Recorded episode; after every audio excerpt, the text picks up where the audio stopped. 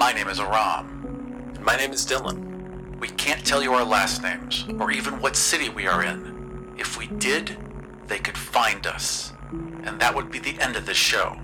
We're sending this message so that more people can learn the truth. Maybe then, somehow, the human race can survive until the Andalites return and rescue us.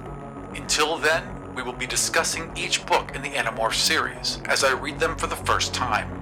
And I'll be guiding this journey as I reconnect with stories I read a long time ago. Welcome to Podspeak.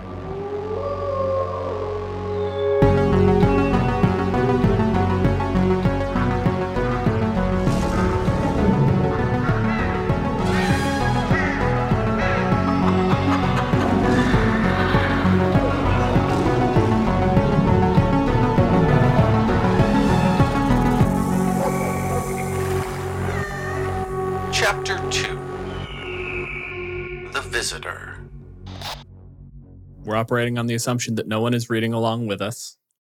Correct. So let's go over this one. Although a lot of people are reading along with us, which, Which is, is- interesting. Awesome.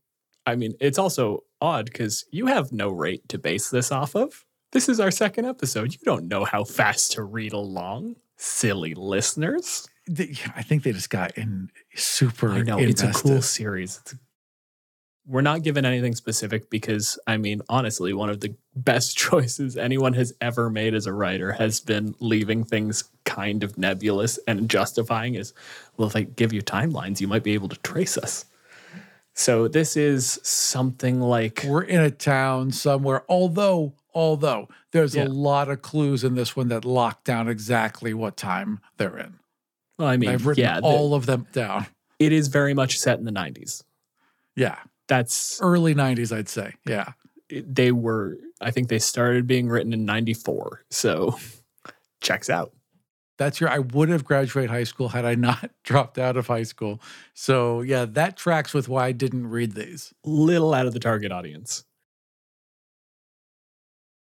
We're looking at something like, I'm going to say a week to a couple weeks after the first book. They've had long enough that they've practiced morphing.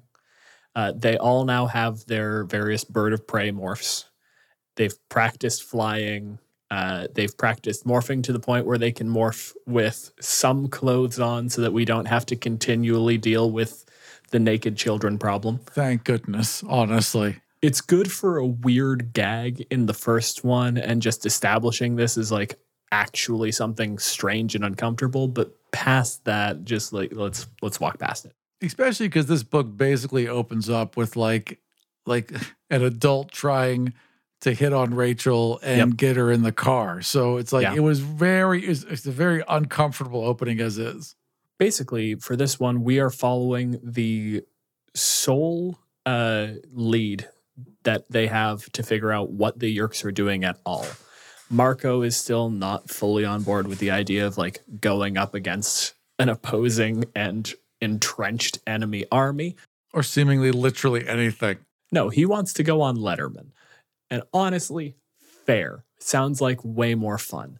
Between that and his whole thing about our uniforms don't look enough different from each other, they need more style. I was like, just Marco, you just shut the fuck up. Mm-hmm. I really don't. I'm sure he comes around. I genuinely do not like this kid though. I think there's an element of that that comes from like at some point he gets more on board and it pivots into more of a voice of reason role. Marco is probably the one that is most likely to keep them alive by stopping them from jumping into a problem. Absolutely. and that role is very very important but until he is on board and like in that role where his naysaying is useful yeah he is just obnoxious which then makes all of the weird jokes of like no no no we don't want to go fantastic four that's too matchy matchy we want x-men x-men has like a through line in the uniforms and that's cool He's right, but it wasn't. It was still obnoxious, yeah even though he's right. I think it would be less obnoxious if he was like, all right, now that we're doing this, now that we're a team, we're gonna like that that'll take the edge off of it. It is not helped by the fact that I am listening to these as an audio book, and I'll have links to this in the uh, show notes.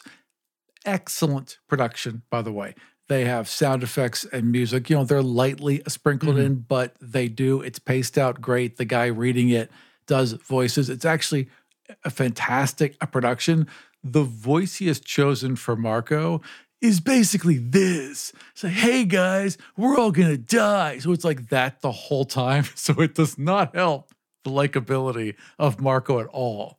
That's really weird because, like, so we know Rachel and Jake are white. Right. We know Rachel is basically like tall blonde white girl. Jake is also her cousin, so it's fair to assume same territory. Cassie is black, and Marco's name is Marco. That's all we've got. And for some reason, I've always kind of just assumed he was Hispanic, and I have no idea if that's something that I picked up from like later in books or if that's just been. Maybe the TV show. I didn't watch the TV show, so The TV show is interesting. It's Oh, is it? not good, but it's interesting. And clearly the budget to have people morph was super limited. oh, fair enough. Yeah. But yeah, so like having that sort of weird, breathy voice, like, don't get me wrong, I'm very glad they didn't go with any sort of like, oh, we're really going to try to bring, a, bring across the fact that he's Latino. Like, do not do that. No, there's none of that. There's just kind of this like, hey dude, kind of like 80s bro kind of voice. Yeah, I'm not a fan of that.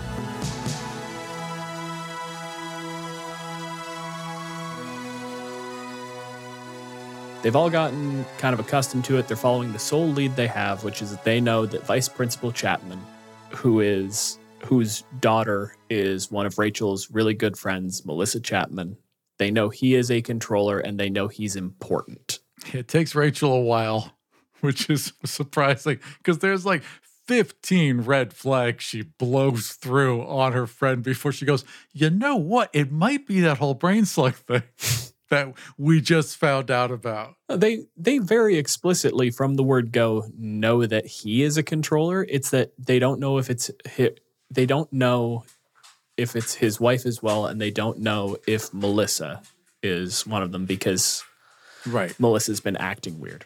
And she does mention, like, you know, you get paranoid about everything. Yeah. Which you would. They have a little scene where like after she morphs one time, uh, she morphed into a shrew and just had that constant rodent brain of I am a prey animal, everything is out to get me. Kay Applegate, her best writing is when she's writing the kids thinking through being the animals. That's when she really shines. Some of the dialogue is clunky, the references are clunky as fuck. But when she writes the kids as the animals, like it's claustrophobic sometimes, it's it's elating sometimes. She does a really good job at putting you in that mindset. And that shrew scene was difficult. Yeah. Like that felt very claustrophobic. she woke up from a nightmare after that and was like hugging her little sister. Yeah. And there was a moment where she just goes, Is this, does she know? Is she, is my sister one of them? And like that was the thing that really brought it across for me is like the generalized nervousness and the like not knowing who is on what side. That is scary to begin with. Yeah. Especially with your own family. And then we exactly once you follow it up with like, no, no, no, I don't know if my family is on side. I don't know what is going on here. That's terrifying. And this does all tie up nicely with like the kids who are reading it are coming of age and therefore they're like it starts to get confusing your relationship between you and your parents and there's all these layers now where you're not communicating as well. Yeah. I have many questions about so. I'm going to finish getting through the plot first. Okay, gotcha. Before you ask the questions. They decide that they're going to spy on Chapman. So in order to do this, they decide they're going to uh, send Rachel in as Melissa's cat. In order to do this, first she has to get a shrew to draw the cat down because the cat has panicked and hidden a tree when they tried to catch it. Fair enough. That's how cats do it. So she turns into a shrew, gets hunted by the cat, and then they catch the cat. She acquires it. Fluffer McKitty is the cat's name. Yeah. I am usually down for this kind of thing, but that is a bullshit name and a crime to all cats. But if these if these are like teenage kids, They were like six when they named the cat. exactly, like that is a six year old girl named the cat. it's still like, a crime. oh, it's a terrible name, but it's a terrible name that you can't get mad at because it was a six year old. It's a good plan. As I was listening to the book, they were like, you know what? They have a cat door. And it was like a bum, bum, bum kind of end of a chapter moment. I was like, well, what does that mean? Oh, right. it could turn into the cat. So they acquire the cat. Rachel goes in and finds out basically that the parents are both controllers, but they are volunteers.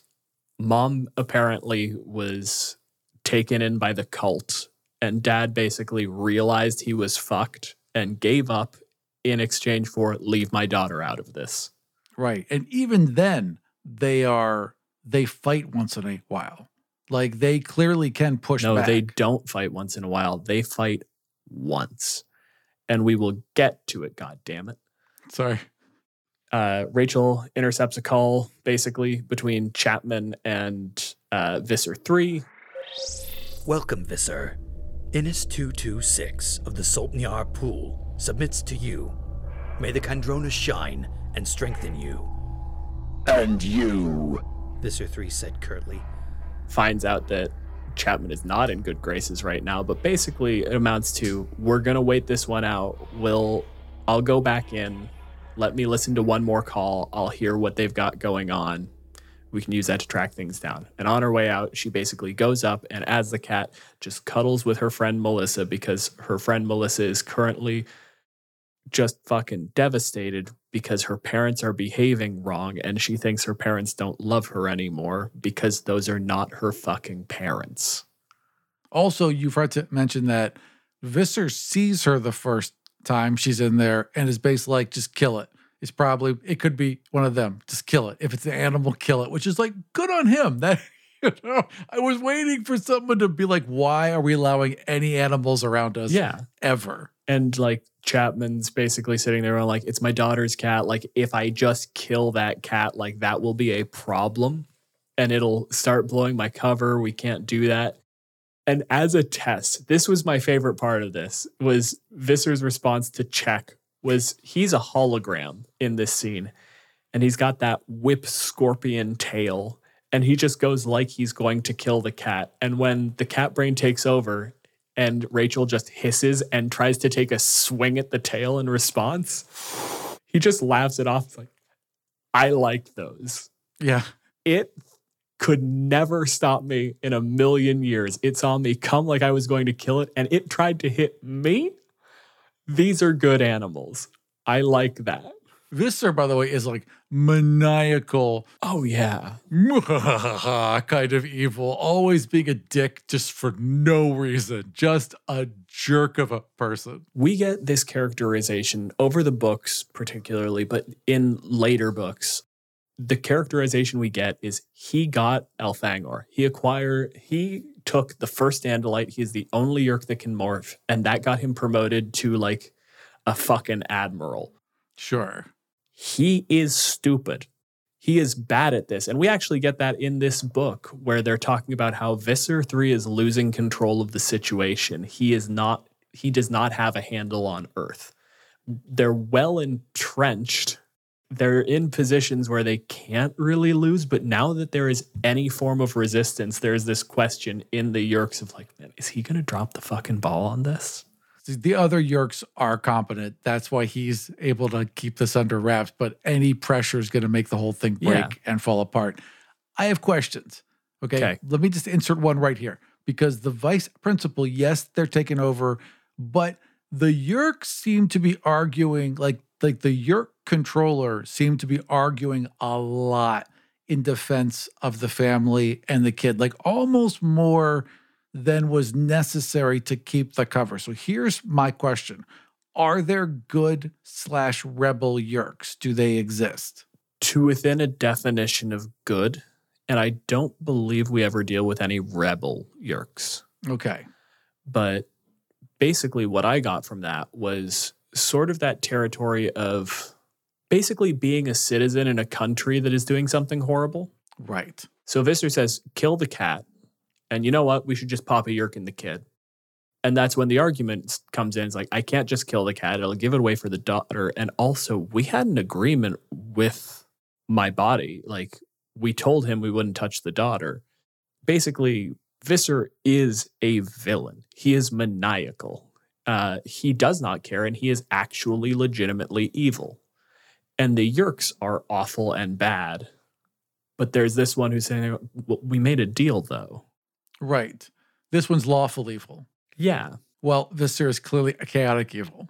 When he's threatening Chapman, he shows him video of the Visser turning into a monster specifically designed to prey on Yeerks. It was one of those, you know what happened to the last guy that disappointed me?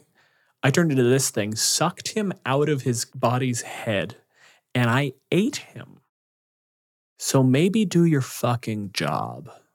Yeah. By the way, if the kids can get that, that would be pretty great. They need to find a way to touch that particular animal.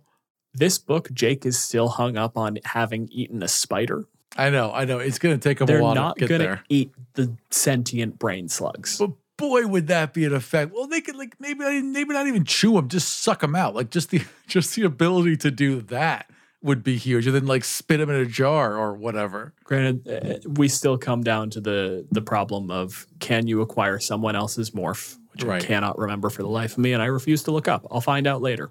Two of them got the same bird. They both got a peregrine, not a peregrine. like a like a big. What it was one of the larger birds. Most of them got big birds. No, something else. But like there, there's definitely one. There's one bald eagle, and then there's uh Jake got a peregrine, a falcon. Yeah, Uh, obviously Tobias is still the red tailed the red-tailed hawk. Bummer, by the way, lots of Tobias sadness in this one. Yeah. And whenever they talk about Tobias, like it genuinely made me upset. It genuinely made me feel very claustrophobic and like have a little bit of body dysmorphia as I was listening to it. Like it's it's upsetting to think about. There's a whole lot of that. Like someone says something, everyone looks at Tobias. Tobias just has to go like, "Yeah, I'm a bird." Thanks, bud. I know. At, at least you don't get lost in the bird. At least you're still a bird, but like he's a bird now. So he's a bird for like how long does a red-tailed hawk live? Like 15 years? Like is that his life now? Yep, Okay, that sucks. he's he's a bird. they did that early. I have to give her credit. Like dropping that early as opposed to keeping it a threat. I mean, it's I guess it's now even a bigger threat. it is still a threat. Tobias is going to get enough business in general that he's going to be like a real character. I'm excited for the Tobias book. I, I'm very excited to read from his perspective. Tobias currently exists to be the threat, just to make sure that everyone remembers hey, two hours. The way that comes around in this book is see that segue? That was good.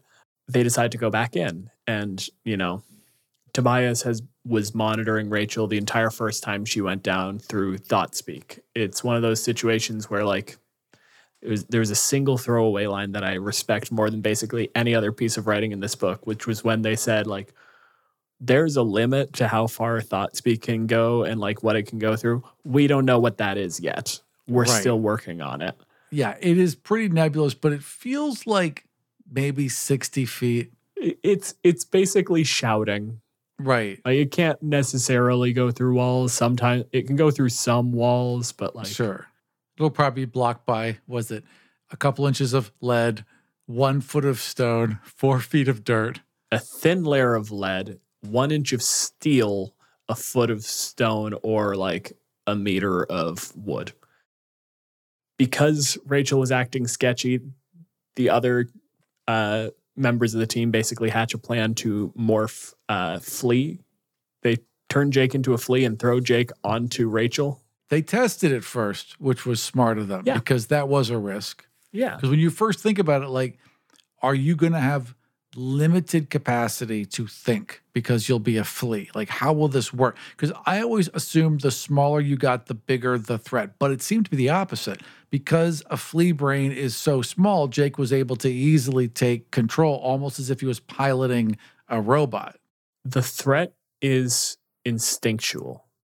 The reason you see that correlation to size is because prey animals. You're going to have like that sudden, like, both while she was a shrew and when she was a cat, Rachel had like a bird's shadow go over her and immediately went, Oh my God, this is the apocalypse. I'm going to die. When you're a flea, Jake was saying it, like, I can just smell blood. And the flea brain goes, like, go towards blood, drink blood. Kay Applegate must have like a giant Rolodex of like every animal and all these little notes about what they can and can't sense. And then they have the whole thing like when they're talking about morphing, they talked about morphing a flea in passing, and everyone was like, Well, if we're a flea, will we be able to hear the conversation? Will we be able to see anything? And everyone turns to look at Cassie, and Cassie goes, I work at a rescue vet. I don't know what, why would I know? why would I know this? Oh, the only thing I know about fleas is how to prevent and get rid of them. Yeah. I never considered the perspective of one. They go back in, they get a little bit more business, like hearing the call between Visser and Chapman. And then pulling back away from his desk, Chapman kicks the cat accidentally.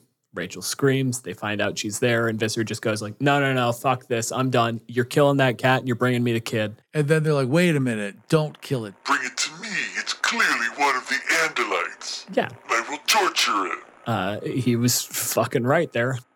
They shove Rachel in a carrier crate, and basically, when Chapman tells the wife, the moment they say, go get the kid, both the controllers, their bodies revolt, and they like, Miss Chat- Mrs. Chapman starts slapping herself with one hand and trying to choke herself And out. choking herself, yeah. uh, Mr. Chapman just goes down, and eventually they're just like, you know what? Fuck this. I'm taking the cat. This is all they're getting. Melissa starts freaking out, and she's having a breakdown. And the worse it's getting, there's all the animorphs are sitting there going like, Jesus Christ! If she doesn't get out of there, then they're gonna snatch her too. So they just get the real cat, drop it in. They just terrify the real cat into running back to the house and le- Yeah. basically leaping on the cage. And then he's like, oh, no, no, this is a another cat that we mistook for this your is just cat. a stray that we let into the house. So like now I'm just bringing it to the Humane Society. Like, why didn't you tell me that? Because shut up, child. Please don't make me kill you. I didn't notice you, is what he ends up saying. And she's just like, I was screaming and crying. yeah, she's having a really tough night. Basically, there's a whole drawn out thing where they wind up on the Blade ship again. Uh, they go back to the construction site so that they can land, and the Visser can take Rachel into the ship and then torture her to get the information out. And as much as you go like, "Oh, he's very evil," and "Mm, I will torture her for information, Rachel is sitting there going, "He's going to torture me for information, and I'm going to break." Jake is a flea. Jake fucks off into another room, turns into a tiger, attacks, just starts murdering people inside the ship. The rest of the team shows up because they're at the construction site and they just start getting on like the big rigs and shit, trying to take the ship down by like using a front loader to just attack it. Everyone just barely gets out of it. They morph, they get away, and that's more or less where we sort of wrap things up. We just get a nice little sort of uh, end note where Rachel goes over and uses a word processor. She has to specify word processor because we're at that level of technology to type up a little note to her friend just saying, Hey, your dad still loves you. I promise. Uh, leaves that for her friend and sort of brings Melissa kind of back out of her shell a little bit. And that's her sort of happy note.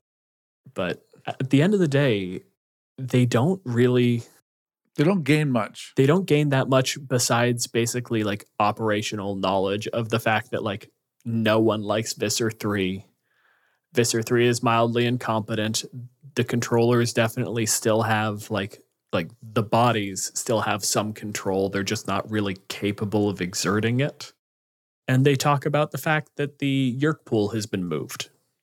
They've already settled on the major plan, which is if we can find the Yeerk pool and we can smash whatever the Kandrona generator is, we can starve them and then they'll have to leave. The Yeerk Pool hasn't moved. The entrance to the Yeerk Pool, there's several entrances to that. It must be a giant complex. There's several entrances to it. The one at the school is now closed, like it was never there. So that's where we leave off on this one. Lots of questions. Go for it. We've locked this down now in like the early 90s because like malls have a sway with teens still. Uh, they don't have cell phones. It was written at that time and it was written for a modern audience. Yeah. The author seems to have like a personal hit list of like people, like kinds of people she doesn't like. Because the scenes at the beginning of the books are clearly set up to punish people that she thinks are jerks. And I'm here for that. That's exactly what I would do. I love that Rachel's mom is a lawyer and her dad is a weatherman. they do a very nice job of like putting all the kids on similar footing, right? Like Cassie gets a happy home life, but it's like no, her her parents work like a dream job, but that dream job takes them away, and they get they get Cassie involved in it frequently. They have a happy life together, but they're they're just you know not around. Uh, Marco has you know his whole situation with his mom who died, uh, and his dad being on his own. Jake is standard up and down middle class white boy. Rachel has a family that should be, you know, a little higher income, but now it's a single parent household and her, her mom is like constantly busy and like I have I have a meeting in the morning I have to get to, so uh, I'm just ordering you Chinese food because I have to keep working. As much as they don't really get into dealing with any sort of issues around class or poverty with any of the kids, they still make an effort to have them be from different familial settings. I Right. guess. But no one is like, you know, really in poverty. They're No. all in generally stable households. We'll get to Tobias. But right now, we're not being sad about Tobias being poor. We're being sad about Tobias being a bird. Which is, for us, again, Probably worse. terrifying. Yeah, it's really uncomfortable to think about. Also, the shrew felt like a giant panic attack the entire time. That was also upsetting to think about. I don't like the idea. I don't think I would enjoy this power. I don't think I would like constantly wrestling with another consciousness to stay in control of the temporary body I was in. It just feels like a big fight the whole time Honestly, fucking nightmarish. the transformation is the existence as the creature, the constant looming threat of then being trapped inside that body. It's all very upsetting. And the fact that, like, the only things you can become that are safe are predators. The Andalites have this power, but it's not their weapon, right? They're in fucking spaceships. They have Right. knives on their tails. Like, they have a gun. They're not turning into ducks to fight the Yeerks. No, it's just something else they can do if they have to. But you can also imagine a setting where, like, if that is your weapon, you run the risk of turning into an absolute monster. Like you said, yeah, you could do subterfuge, but now you have to tolerate a brain that is afraid. Yeah. Or I could turn into a tiger and I could just immerse myself in these brains where I am powerful, where the only time I have to worry about controlling it is when it wants to kill and eat something. And even then, that's why I'm here. It would seem to the Andalites, at least early on, this power would have been much better as a reconnaissance spy mm-hmm. kind of thing. But sure, eventually until they caught on and then are just like murder every animal that gets near. Mhm. no matter what it is. It, it's I'm honestly surprised Jake got away with being a dog near them because they would have to be like, no, fuck that. Get that the fuck out of here. They get away with that one because at that time they didn't think there were Andalite warriors. They thought they got the only Andalite and they thought there were kids that saw something, so they were going to kill the kids just to cover up the story. Right. They had no idea powers had been passed along. And that's the thing, right? Like this move of passing on the morphing abilities to children, human children on Earth with no instruction, is stupid. There is absolutely no reason why the Yeerks would have been worried about that with humans. When they thought they were chasing humans, they were like, well, fuck, we'll have to find the kids so that they don't say anything about, you know, the spaceship crashing and then the you know the horseman turning into a big scary beast and consuming the other horseman that would be fucking annoying And also now they have five more people who can transform because humans are easy to take over. So they would have five spies that are perfectly built for this planet, which would massively advance their plans. It was it was an incredibly risky thing for that Yeah. for that prince to do. It was Yeah. it, it was reckless, I would say. but that's the thing with a hail mary right it's like if there is no resistance by the time backup gets here the Yeerks win if i give them this maybe they don't win at the end of the day the thing that we watch these kids trying to do is undercut. We are going to destroy their food source. We're going to figure out where their lair is. We're going to set people free so that they don't have materials anymore. They know, and they bring it up in this book. Like, we can't fight Visser 3. Right. The fact that we're alive right now and we've seen Visser 3 twice is a fucking miracle. We can't go to war, but we can use guerrilla tactics to try and sabotage them as much as possible, which is what I would do. I mean, it's smart. I mean, you would try to negotiate. You're weak. Uh, No, I wouldn't try to negotiate. No, the second, I mean, like maybe if I had just heard, oh, there's aliens, sure, I'd walk up to the ship and try and talk. But once I saw them the first time and saw them like actually transform into creatures that would just ate other sentient creatures, I'd be like, okay, there's, you know, we're not going to negotiate. here. yeah. Did you? I'm sure when you read these books, you must have thought about a lot about what you would do if you got the powers, right? yeah. So, like, if they're like, if the alien had landed in Canada and passed the cube around, what would young Dylan have done? Oh no, but that's the thing is you immediately start thinking about all of the cool shit you would do because everyone wants to turn into a bird. Yeah. Everyone immediately jumps to what is your battle morph going to be? Like, are you going to get the tiger? Are you going to go for a lion? Are you going to?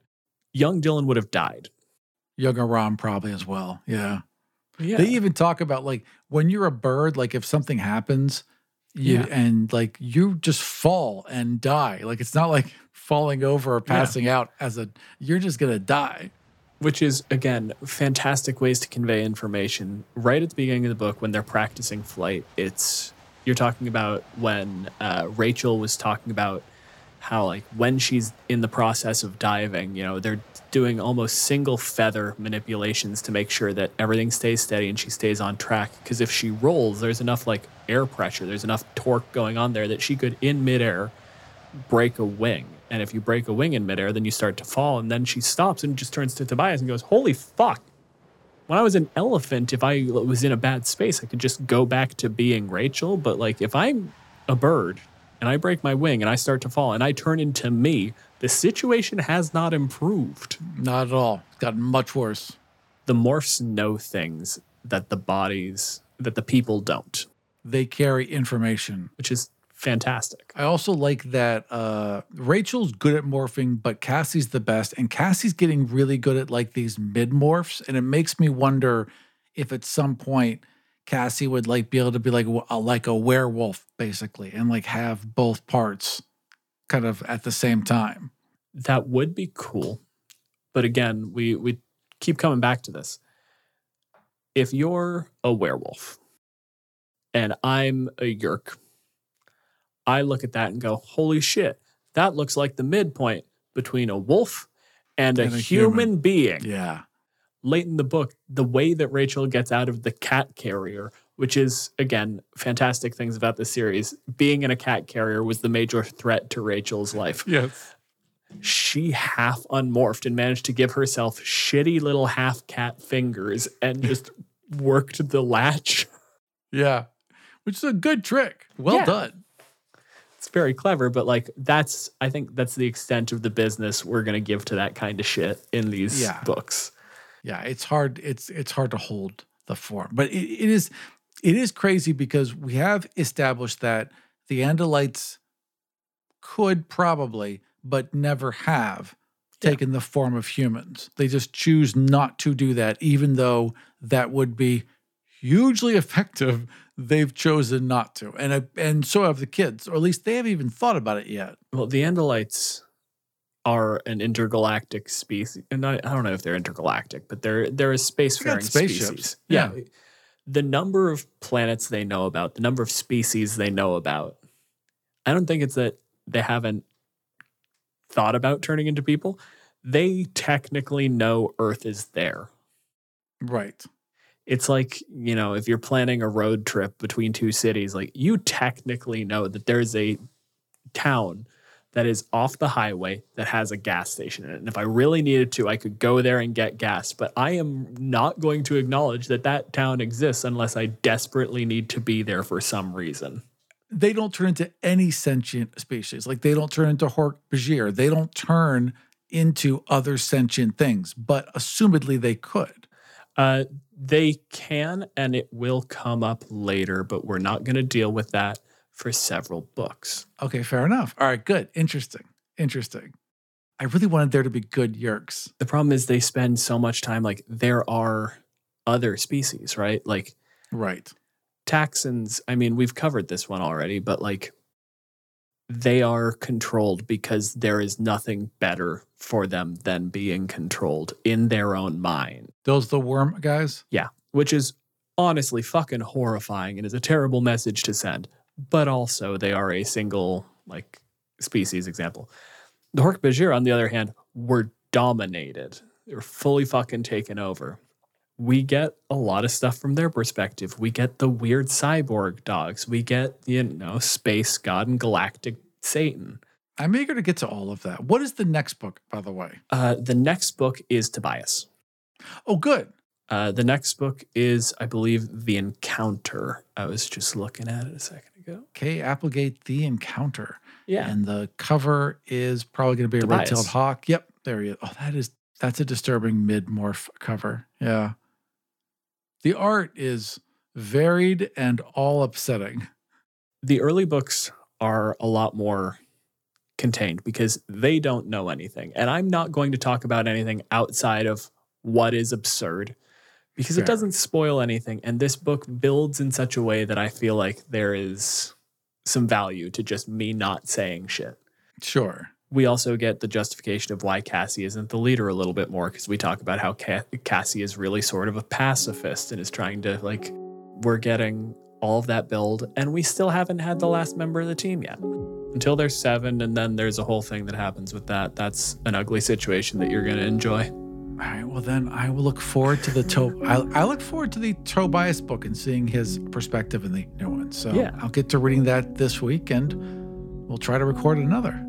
I'm excited about this first season because, quite frankly, I think we're going to end right about where we are hitting status quo. Thank you for joining us for Podspeak. Animorphs was written by K.A. Applegate. Our show is edited by Aram, and our theme music is composed by Kai Engel. For more information about us, ways to support the show, and to hear all of the podcasts we produce, head over to deadghostpro.com. And remember, the controllers are everywhere.